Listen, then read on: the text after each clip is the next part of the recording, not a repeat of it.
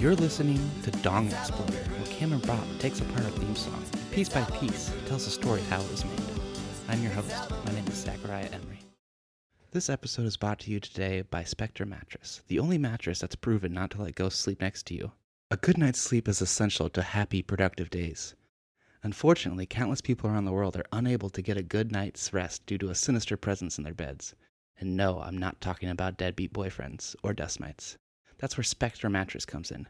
Whether your fancy new condo building was built on the former site of a children's hospital, or you're staying in your grandparents' super haunted lake house, Spectre uses innovative phantom blocking technologies to eliminate the presence of poltergeists, allowing for sweet, spirit-free dreams.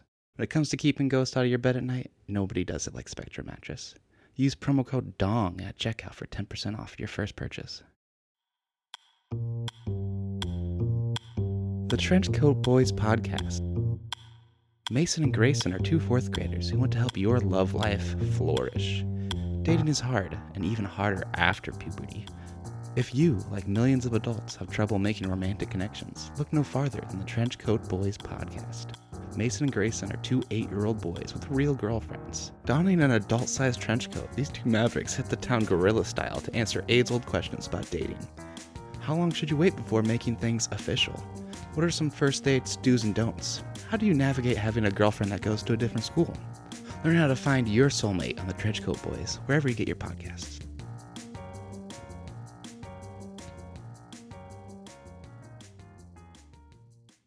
Cameron Bopp is a multi-instrumentalist, professional songwriter, and podcast editor. He's a working audio engineer in the city of Chicago and a great cutler. Did you know that Mumford & Sons has a song called Babel?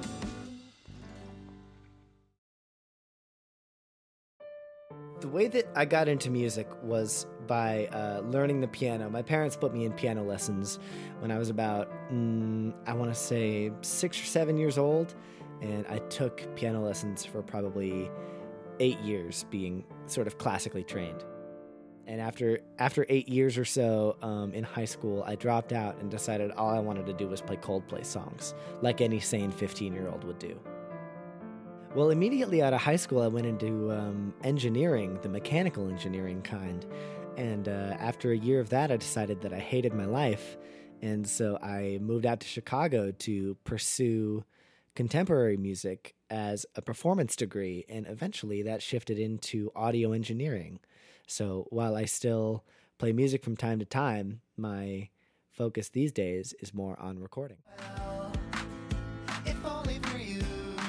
So this song was in my heart for many, many years, and I didn't know what to do with it until one day I found a stupid podcast about drinking and listening to music, and all of a sudden it just happened. And what I ended up writing was my magnum opus.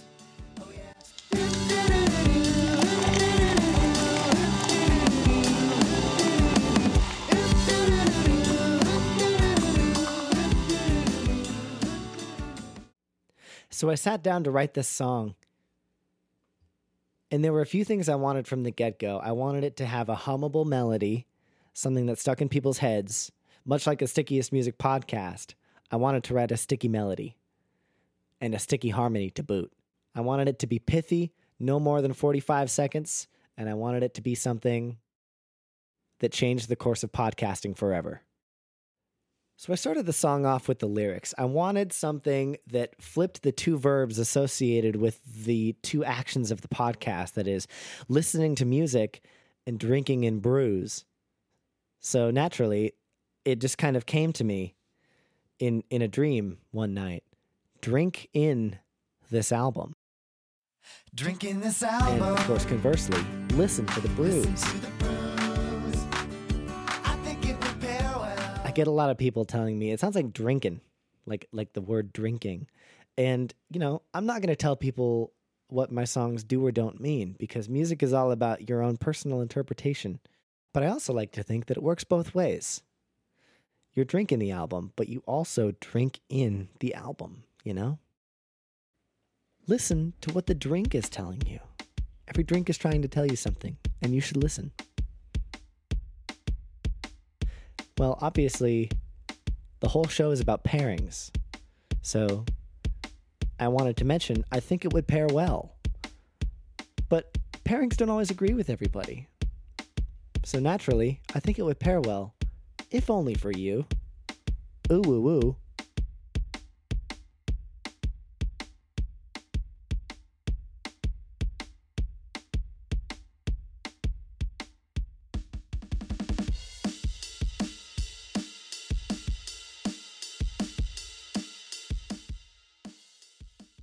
When I wrote the song, I did it sitting down just with my acoustic guitar. So it starts like this. I just played a G major chord and kind of just felt it out from there. I ended up with something like this. And then to a D.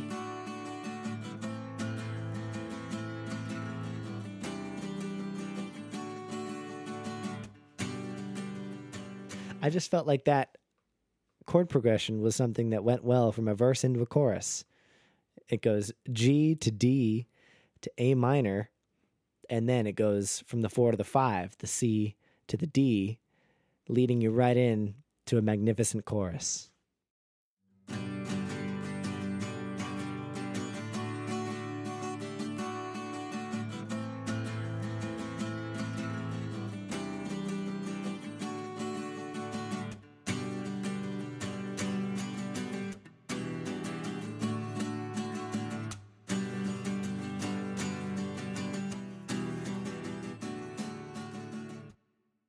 In producing the beat for this song, really, I've labored a lot over just the space that I wanted the drums to occupy. And what I landed on was a snare drum on the 2 and the 4, and a kick that hits on the 1 and then hits a syncopated beat on the end of the 2.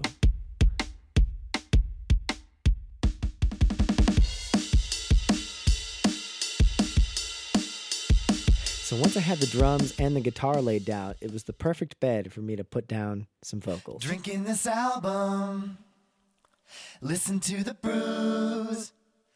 I think it would pair well, if only for you, cause it's Albumer Brews. It's a miracle that I got all these vocal takes because my cat was meowing at me every 5 seconds in the studio because he wanted to go outside and eat some grass. And so fun fact, actually, it's kind of a miracle that I got most of my vocal takes down without hearing anything from my cat in the background. But of course, Simba's an integral part of my production team. And so in the final edit, in these actual vocals isolated, you can hear him in the background. Check it out. It's Albumer Brews. It's Albumer Brews. Oh, yeah.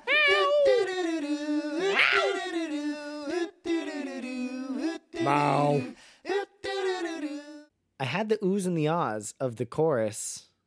It's Albumer Brew, woo woo woo woos, right? And so I sort of felt like I needed a post-chorus melody as I was just riffing on the guitar. And the thing that always comes to my mind when I think about the podcast is doo-doo. So naturally, it was a perfect fit.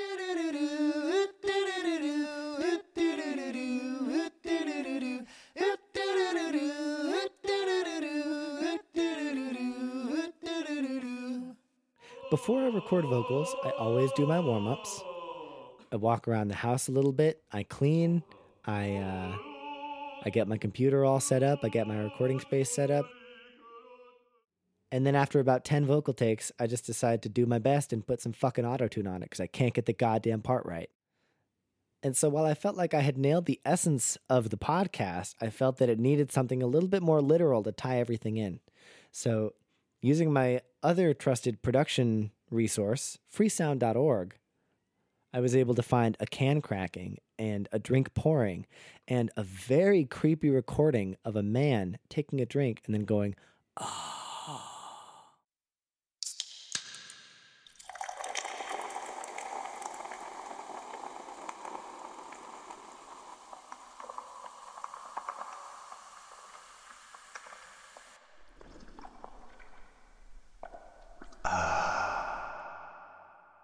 A common misconception of the last sample at the end is that it's not me doing that noise. That's courtesy of a man on freesound.org. I felt that it really added a lot to the production to just slather the entire thing in reverb, because I feel that it really accentuates the creepiness of the ah sound of the strange man on the internet. And the reverb just adds a whole sense of space to the thing that I think is very beautiful and really, really puts you in the moment with the song. So at the end of this 4-hour-long recording session where I had basically put this whole song together, I had this final product that was 45 seconds long. It was straight to the point. It had a verse, a chorus, and a post-chorus. It was catchy. It had everything it needed to have. And I felt like I had poured my heart and soul into this song. So I bounced it off as an MP3 and I sent it over to Sarah and Zach, and they were over the moon. I had gone above and beyond their expectations, and they were just so happy. And the fan response has also been about the same. I get people pulling me off on the road and singing, "Drinking this album," and they just like, they can't get enough of me. They take my picture. They ask me to sign their underwear. It's just a whole thing. I love the rebarbs. I love that something I wrote has taken on a life larger than itself, and that it has inspired so many people in all walks of life. And now here is the Albumer Brews theme song by Cameron Bopp in its entirety. Drinking this album, listen to the brews. I think it would pair well, if only for you, 'cause it's Albumer Brews. It's Albumer Brews. It's Albumer Brews.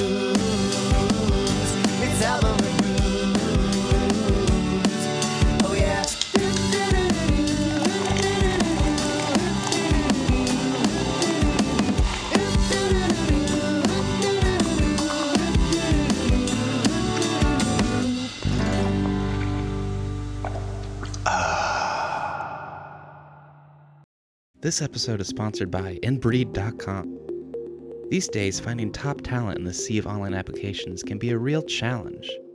When your workplace feels like a family, it's important to make sure new hires fit into existing company culture. What if you knew you could expand your team with people guaranteed to already feel like family? Introducing Inbreed.com, the only job site that allows recruiters to see which established professionals your candidates are related to. Don't worry, they're your chief operations officer's kid. They'll be great HR managers, even if they went to school for saxophone. Give promoting from within a new meaning with Inbreed.com. Sign up now and get your first month of premium membership free at Inbreed.com/dong. To learn more, visit dongexploder.net. You'll find links to buy or stream Albumer Brews theme song. This episode was made by me, with editing help from Cameron Bopp. Artwork by Sarah Bydash, and music clearance by Sarah Bydash. Dong Exploder is a proud member of Radio Dystopia from SEX, a network of independent, listener-supported, artist-owned podcasts. You can learn more about our shows at radiodystopia.fm. And if you'd like an Albumer Brews t-shirt, just ask us, like they're free. You can also follow the show on Twitter and Instagram at AlbumerBrews. My name is Zachariah Emery. Thanks for listening.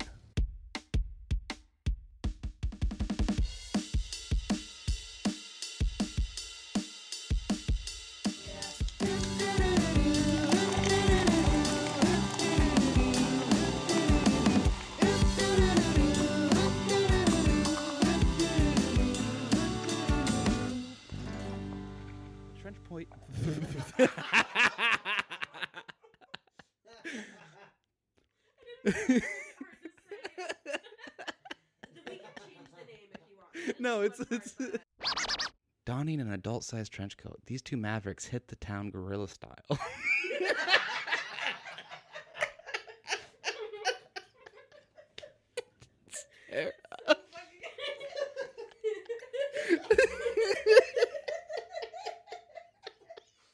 A network of independent, listener-supported, artist-owned podcast. You can learn more. What if you said rodcast? No. No. And halfway through this recording session, I got this call from Mr. What's his name?